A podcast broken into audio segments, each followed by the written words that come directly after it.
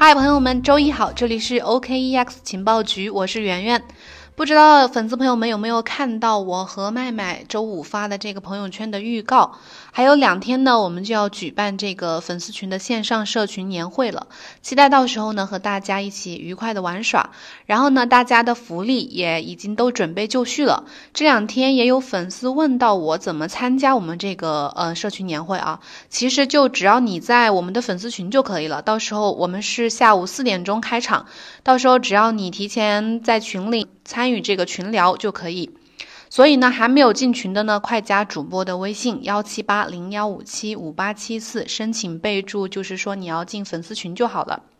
OK，接下来给大家播报我们周一的固定栏目，看看这一周的最新资讯。首先，第一部分我们来看看行业的事件动态。一月十号上午，深圳市首个市级区块链协会——深圳市信息服务业区块链协会，在前海揭牌成立。揭牌仪式上呢，还发布了他们呃深圳市首个区块链行业自律公约。根据这个深圳市信息服务业区块链协会的会长郑定向介绍，协会的首批会员单位呢有一百八十三家。协会呢将立足深圳，打造这个全球区块链创新中心为目标，发挥深圳区块链技术优势，用好深圳这个区块链的产业政策，通过区块链赋能实体经济，助推深圳经济高质量发展。我们知道，在这个政策和经济的支持，以及这个深圳自身的这个优势下，目前深圳在这个区块链行业发展方面呢，已经走在了全国的前列，已然是这个国内区块链发展落地的孕育基地之一。它目前呢，正处于建设粤港澳大湾区和这个建设中国特色社会主义先行示范区双区驱动的重大历史发展机遇的这个时期。发展区块链产业，推进这个区块链信息服务应用，有着良好的技术优势和创新环境。嗯，不久之后呢，我们可能还会看到这个央行数字货币在深圳呃试点落地。下一条，我们来看看这个央行贸易金融区块链平台在这个呃今年的一个进展。一月七号的时候，中国人民银行深圳市中心支行召开了二零二零年的工作会议。会议上披露呢，深圳已经稳妥有序的完成了包商银行深圳分行风险处置，最大程度的保护存款人和客户的合法权益，重拳打击支付违规机构。持续保持对无证经营支付业务的高压监管态势，然后呢，他们运用这个 Hadoop 分布式的存储，以及这个网络爬虫，还有大数据分析呀等这种金融科技手段。在全国率先研发了建设互联网金融 APP 监测系统。此外呢，中国人民银行贸易金融区块链平台应用上链运行了包括嗯供应链应收账款、多级融资，还有跨境融资等多项业务，业务量呢呃累计达九百多亿元。这是他们呃今年的一个重要的一个进展、一个成就吧。然后再下一条，我们看看这个。呃，教育部方面的一个消息，据教育部官方消息，日前呢，国家教材委员会印发了全国大中小学教材建设规划（二零一九年到二零二二年的这个年份）。呃，教育部呢也印发了一系列的管理办法。国家教材委员会的办公室负责人表示呢，在高等学校教材建设方面呢，将打造一批反映世界先进水平的自然科学教材，是为了适应这个新形势，瞄准国家战略需求，围绕比如人人工智能、还有大数据、还有区块链、还有网络空间安全。环境科学、海洋科学、能源科学等等这些领域呢，集中力量来编写一批新的教材。这也就意味着呢，在未来不久的时间，我们将看到可能和区块链相关的专业的教材将会面世。听到这个消息呢，我感觉我们现在这个区块链教育是要从娃娃抓起了吗？由此看来呢，反正区块链自从上升为大的这个战略层面之后呢，已经在加快速度一一落地，落到实处。区块链呢，已经成。成为了这个新技术、新产业的重要发展方向。那么，呃，这样说来呢，专业的教育和人才培养其实确实也是有必要的。好，那么第二部分，我们来看看这个监管层面吧。监管层面有一些什么新动态呢？一月十一号晚上，针对北京市此前在这个全国率先试点的金融科技监管沙箱。针对这个问题呢，呃，北京市地方金融监督管理局局长霍学文呢，在现场接受代表询问的时候表示，金融科技监管沙箱下周呢将公布第一批入箱的项目。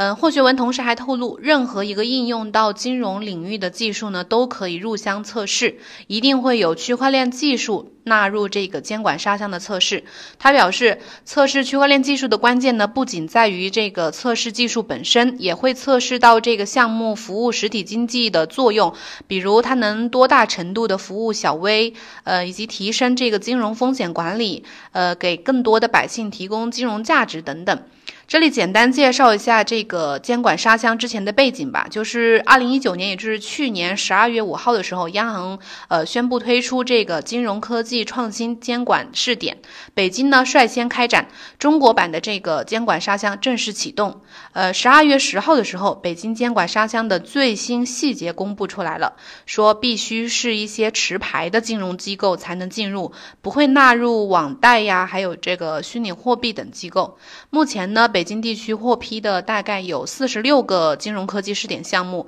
呃，这其中呢，只会有一部分真正的进入北京的监管沙箱。接下来十二月十二日的时候呢，上海浦东宣布也将推行这个监管沙箱的试点，想打造这个金融科技创新先行先试的试验田。那么，其实如何平衡金融科技创新和这个风险，一直是这个金融监管面临的一个普遍的难题。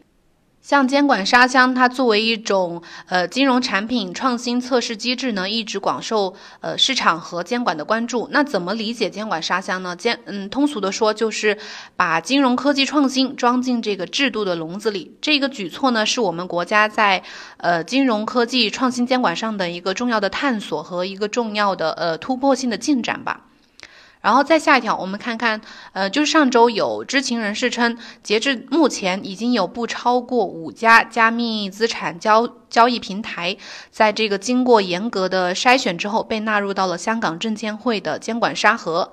针对这个消息呢，随后香港区块链协会共同主席方洪静他表示，呃，这些监呃交易平台呢，目前并非处于监管沙盒阶段，而是已经进入了最后的审批阶段，可以投入运营，不过仍然需要补办七号牌照。这就意味着很快将有一批加密资产交易平台呢，能够在香港。呃，进行持牌合规合规营业。近来呢，我们看到众多的有关这个监管沙盒以及这个数字资产交易平台，呃，牌照申请的要求和执行细节呢，也陆续在被披露。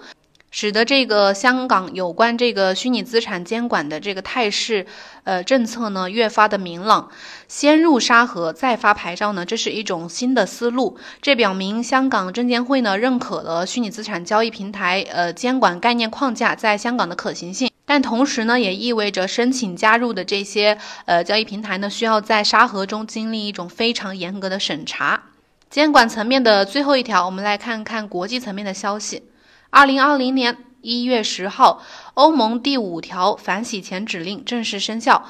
该法规呢，旨在提高金融交易的透明度，嗯，好在。欧洲范围内打击这个洗钱和恐怖主义融资。根据这个反洗钱的这个最新指令的官方介绍呢，该指令首次将监管范围扩大到包含虚拟货币、嗯法币交易所和这个托管钱包供应商在内的这些加密服务供应商，以反洗钱和反恐怖主义融资的名义呢，来获取呃加密交易的这些参与者的信息。如果呃相关的实体呢无法满足相关的规则，那么监管机构将对其进行。处罚。受此消息的影响，此前已经有多家这个加密公司宣布关闭，或者说是离开欧洲这个监管辖区。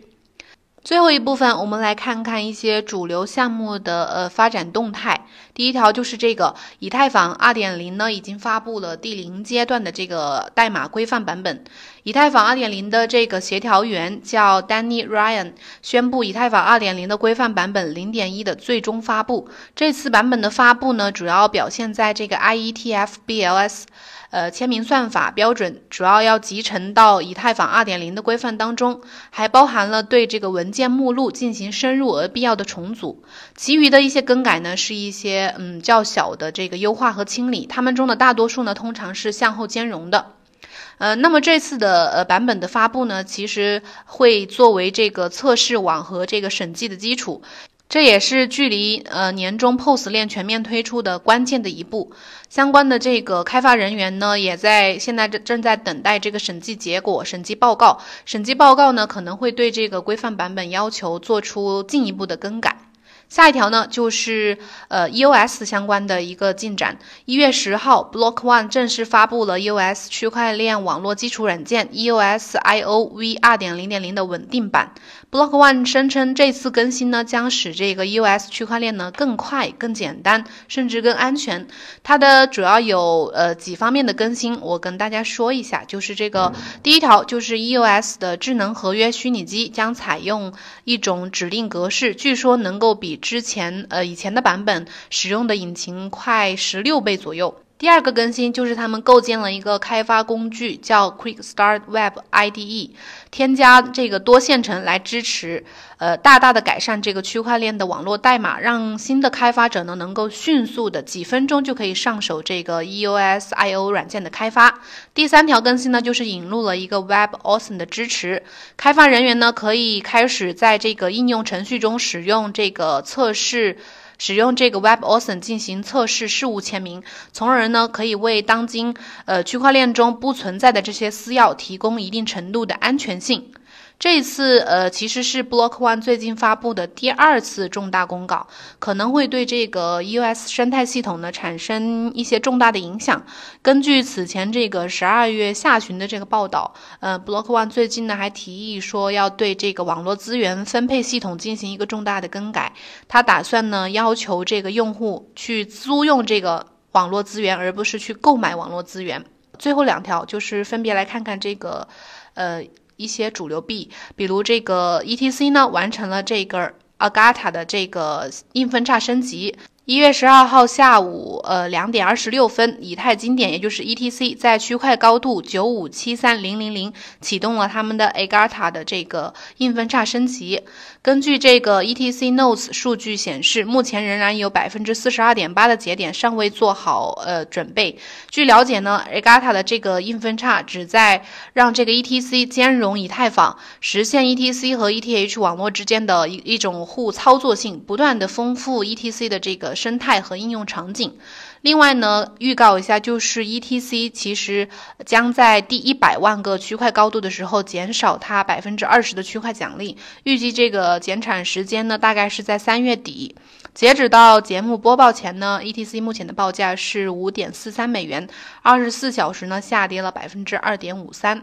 最后一条就是这个 BSV，呃，相信大家可能看到了这个周末的时候莫名的大涨啊，就是又是惊喜又是惊吓。根据外媒的报道，就是这两天呢，自称是中本聪的这个 CSW，就是奥本聪和他此前的这个商业伙伴之间的这个法律纠纷案有了一个新的进展。呃，这个纠纷案呢是一起涉及五十多万个 BTC 归属的一个大的案件。呃，CSW 呢上周向这个法院提交了四百二十八份文件，其中有一份就是呃叫做郁金香信托的文件。据称呢，这个持有一百一十万比特币的郁金香信托已经到期，CSW 呢正在等待一位保税信使来获得解锁这个信托所需要的呃八把钥匙中的最后一把钥匙。得到钥匙之后呢，他就可以生成他持有比特币的这个列表。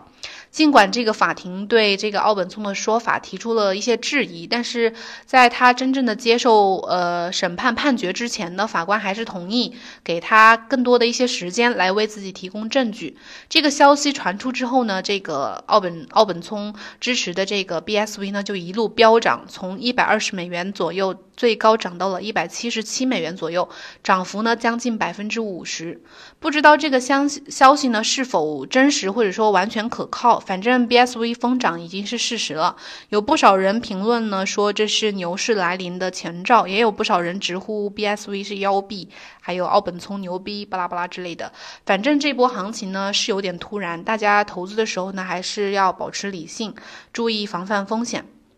好了，今天的节目就到这里结束啦！记得来群里参加我们十六号的这个社群年会和粉丝互动福利活动。感谢收听，明天再见。